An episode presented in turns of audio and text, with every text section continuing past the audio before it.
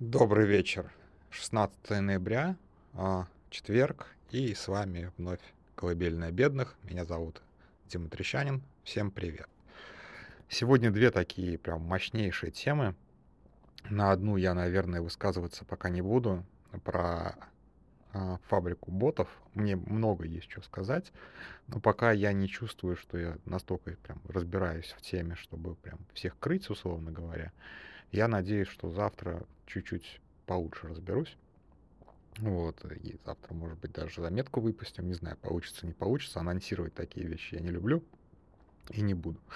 Вот, так что если получится, получится, не получится, черт бы с ним.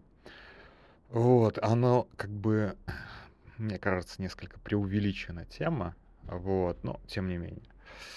Вот, а вторая тема гораздо более важная, гораздо более а, для меня эмоциональная и гораздо более такая, ну как, я даже слов не могу подобрать, конечно, вот то гадство, которое произошло в деле с Кочеленко, предсказуемое абсолютно гадство. А, послушайте Смирнова, как менты проявили человечность. Это прям, конечно, это стоит как бы тоже а, понимать. К Смирнову только добавлю, наверное, что а, безусловно, как бы точно, только, только с точки зрения биологии мы можем рассчитывать на то, что э, доживем до того, что э, эти люди предстанут перед судом, э, и эти люди понесут наказание. Но также я понимаю себе прекрасно, что многие из этих людей найдут свою Аргентину, из которой не будет выдачи.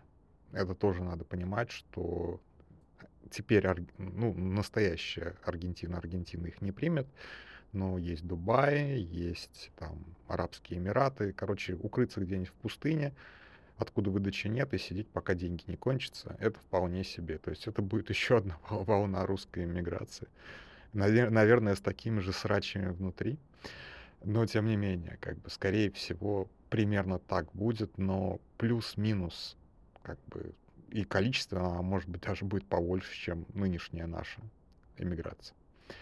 Вот. И побогаче на самом деле. Мы-то вообще как бы голь по сравнению с этими всеми ментами, прокурорами и так далее, которые смогут себе позволить и недвижимость сразу, и не работать, тем более не, не работать за 25 евро или там за сколько, за 52 евро на какой-нибудь фабрике троллей. Вот, так что, э, а потом лет через 10, через 15 им придется действительно устраиваться таксистами и официантами, как это было с белой иммиграцией 17 года. Ну да ладно. Сегодня я хотел продолжить свою кулинарную голосовуху, а, потому что вчера, конечно же, а, было про еду, ну совершенно не было про пиво. И это прям большое упущение, потому что, конечно же, рассматривать чешскую кухню без пива, это, ну, как-то, ну, ну, вы понимаете. То есть пиво я там коснулся, безусловно. А, как правильно входить в чешское заведение, то есть как правильно делать заказ, вот это вот все. А, и очень много комментариев было по поводу того, что лагерь не пиво вообще, вот как бы эль, там стаут, вот это вот все, как бы бельгийское пиво. Слушайте, я все это, все эти движи я, в общем-то, уважаю, кроме совсем уж какого-то безумного крафта. Да даже, в общем-то, и безумному крафту я отношусь вы-то пейте, я не буду. вот, у меня башка болит с него. Но э, поймите правильно, глядите, как вообще, э, в чем, собственно, роль пива, настоящая роль пива. А, во-первых, пиво это безусловно источник калорий, причем такой достаточно ну, как бы простой источник калорий. И если смотреть на такое вот средневековое недоедание, вечно средневековую бедность, это, конечно же, а, такое прям подспорье, скажем так. А, пиво варили при монастырях всегда. Здесь, по крайней мере, монахи всегда варили пиво, потому что, по-моему, им чуть ли не даже в пост можно было пиво. Во-вторых, пиво — это относительно там, колодезной воды, э, знание о том, как распространяются болезни, в том числе всякие там кишечные палочки, дизентерии и так далее вообще не было. Поэтому пиво пить безопаснее, чем просто воду. Вот реально так. оно слабенькое, ну, конечно, чуть пьянит, но что ж теперь поделаешь, лучше, чем потом умереть от понятно чего. Вот, так что пиво это еще и относительно безопасный напиток, если вы просто как бы едите с пивом, вам дольше проживете, буквально. Это не пропаганда алкоголя, это такая средневековая пропаганда выживания. Вот, поэтому, конечно же, пиво а, очень хорошо легло в национальную кухню и стало таким вот комплиментом ко всем этим блюдам, о которых я рассказывал. Безусловно, большинство этих блюд, ну, кроме тех, которые построены на картошке, очевидно, ну и картошка-то, в общем-то, с европейцами уже сколько там, с великих географических открытий прошло, почти 500 лет, да, больше, больше, 1492 год, ну, пока до Чехии картошка докатилась, допустим, лет 400. Но это все равно, это прилично для национальной кухни, это более чем прилично.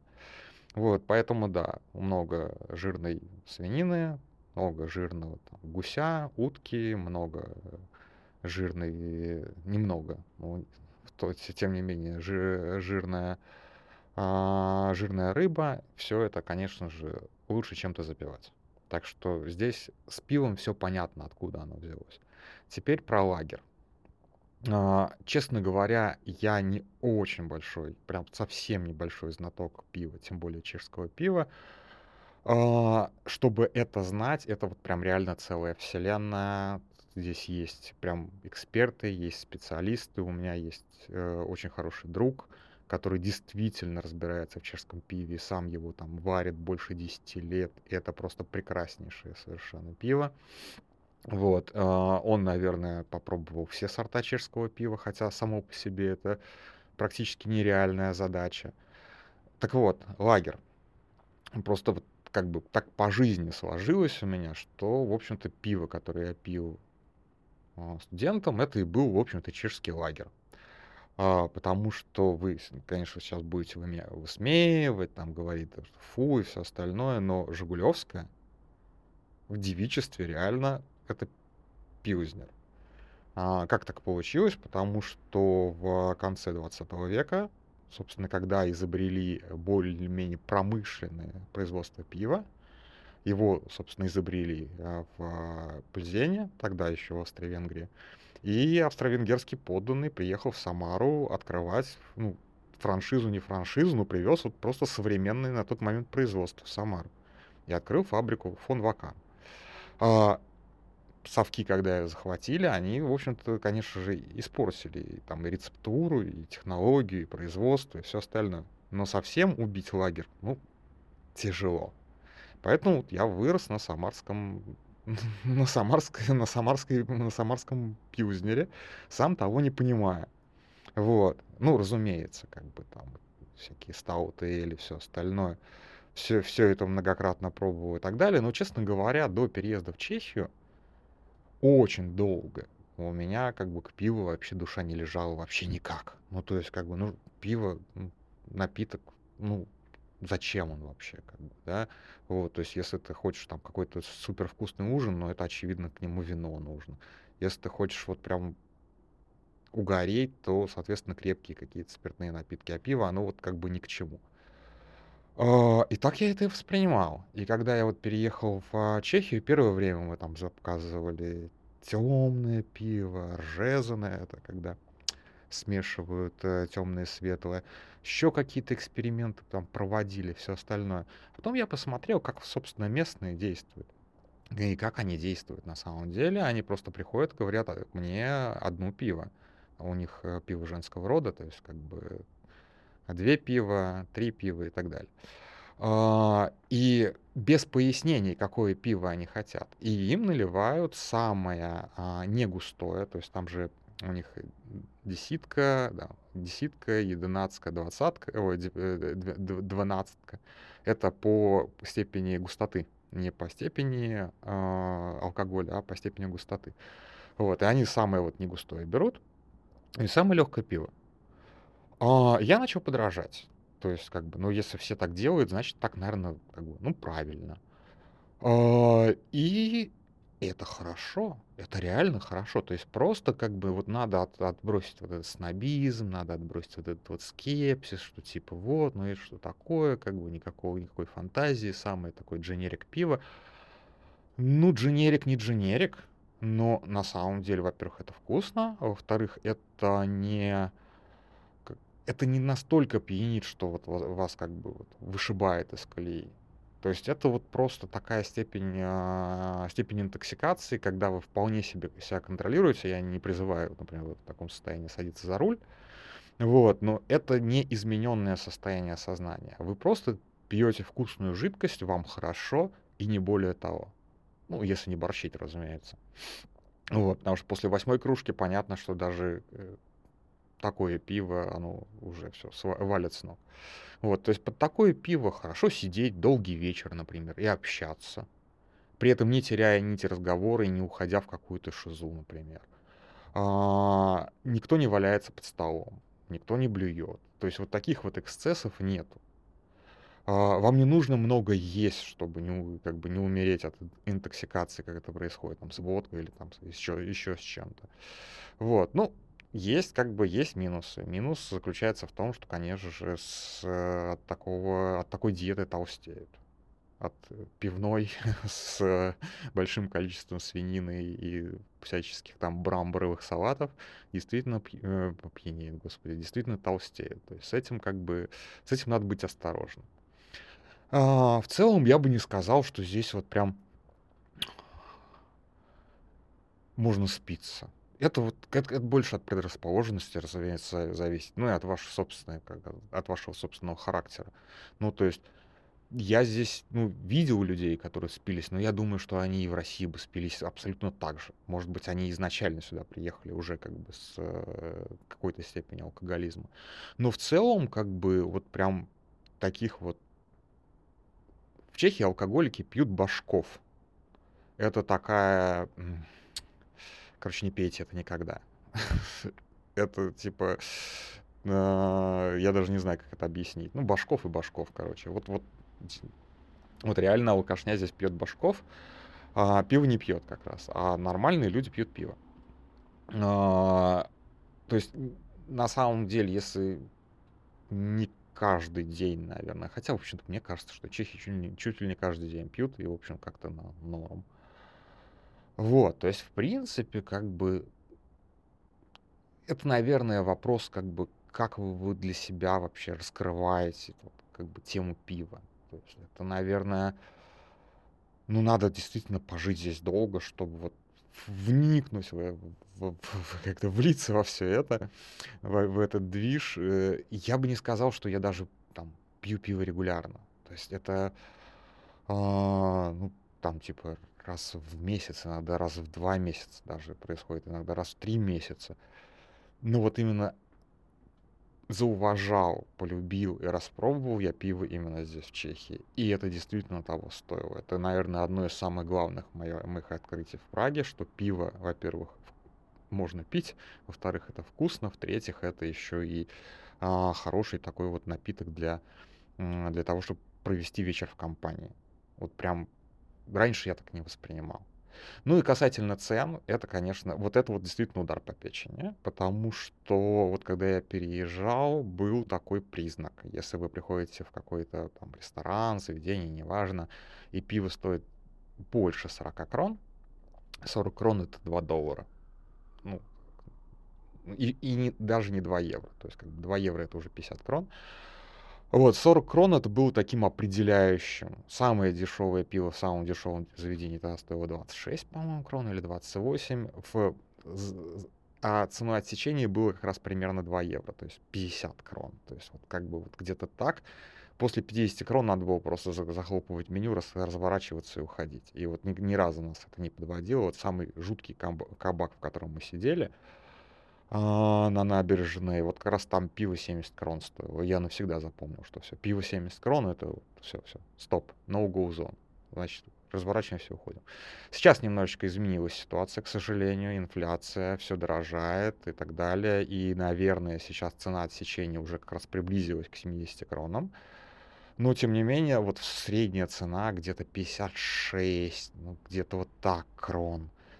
А, то есть это, это по-прежнему в районе 2 евро за кружку. Я не знаю, как бы, наверное, по московским ценам, да даже по московским ценам это дешево, потому что я вот помню, когда я последний раз приезжал в Москву, там простейший лагерь, э, лагерь, господи, лагерь начинался как раз от 250. Если вы идете в магазин, а еще если вы умеете сдавать бутылки, здесь сдают бутылки, здесь пиво будет обходиться в какие-то вообще невероятные копейки. То есть бутылку, ну, как бы 0,5 пива можно, ну, плохого, конечно, такого самого дешевого, ну, типа... Блин, я даже не помню. Типа 8 или 10 крон, или 12 крон, что-то вроде этого. То есть вообще ни о чем. То есть пиво здесь стоит дешевле, чем а, бутили... бутилированная вода. Ну, здесь бутилированную воду, воду практически никто не покупает. Вот, но вот реально пиво очень дешевое, что точно дешевле, чем кола там или еще какие-то вот такие вот напитки. Поэтому, конечно же, э, ну, пиво, пиво практически невозможно избежать оно, оно, оно слишком, как бы, оно слишком в культурном коде. С ним здесь не пытаются, насколько я понимаю, особо так бороться там или еще что-то. Вот. А поэтому, как бы, действительно, Чехия держится на пиве. Чехия гордится своим пивом. И Чехи, для чехов пиво это историческое национальное достояние. И есть даже такой маленький анекдот, который вот мне очень нравится, что в мире есть два Будвайзера, один американский и один чешский. Вот, Будвайзер, собственно, это такой заводик в городе Будиевице, а, чешский Будиевице, и а, он государственный. И это чуть не единственный на Чехию государственный завод. И примерно раз в год начинаются разговоры, абсолютно, кстати, проплаченные разговоры о, такие, знаете, такое либертарианство, такое, ой, почему эта штука сидит на государственной шее, она убыточная, ее надо приватизировать, чтобы пришли новые хозяева, там сделали нормальный из этого бренд. Секрет в том, что Budweiser американский платит за эти э, разговоры, платит за размещение статей о том, что пора приватизировать, потому что они хотят а, недружественно поглотить это предприятие и просто его ликвидировать. То есть они просто... И, и вот это, этот накат идет уже десятилетия. Десятилетия Будвайзер выбрасывает тему о том, что американский Будвайзер, что вот чешское государство, оно такое вот ну, не умеет оно распоряжаться своей собственностью, какой-то социализм тут устроил, вот это все, пережитки коммунистической эпохи, ну, вот эти все, вы понимаете. Поэтому, ну, надо приватизировать этот несчастный заводик, надо приватизируете. А люди, которые в этом все понимают, они говорят, вы что, охуели что ли? Через две недели этого завода просто не будет. Его ликвидируют к чертовой бабушке, э, сотрут с лица земли с бульдозерами и засыпят радиоактивным пеплом. Вот что с ним будет. Поэтому Budweiser будиевицкое пиво живет, и пока как бы пока власти Чехии с пониманием, что такое национальное достояние, они Будвайзер не отдадут. И так здесь происходит практически со всем пивом, потому что любое пиво здесь это национальное достояние, за него держатся, его любят, ну, его пьют. Так что будете, будете в наших, в наших краях, не откажите себе в кружечке другой. При этом, опять же, я, ну, по крайней мере, за всех чехов не скажу, но вот э, чувак, про которого я сейчас говорю, у него нет вообще никакого снобизма по поводу других видов пива, что там бельгийского, что э, крафта, что каких-то там необычных сортов вкусов, такого какого-то фьюжена и все остальное. Любое пиво имеет право на существование, если оно просто вкусное. Вот. Да, кстати, заканчиваю уже. А, в Чехии есть прекрасное совершенно безалкогольное пиво. И его тоже до черт. Потому что здесь есть гигантский рынок для безалкогольного пива, потому что, ну, невозможно себе представить обед, да даже завтрак без пива. Ну, что то пьяный, что ли, целый день будешь? Ну, за руль, за руль не сядешь, здесь, кстати, 0 промилле. Поэтому люди берут безалкогольное пиво и сидят, да, как бы, я возьму пивка, но безалкогольного. На этом все. Спокойной ночи.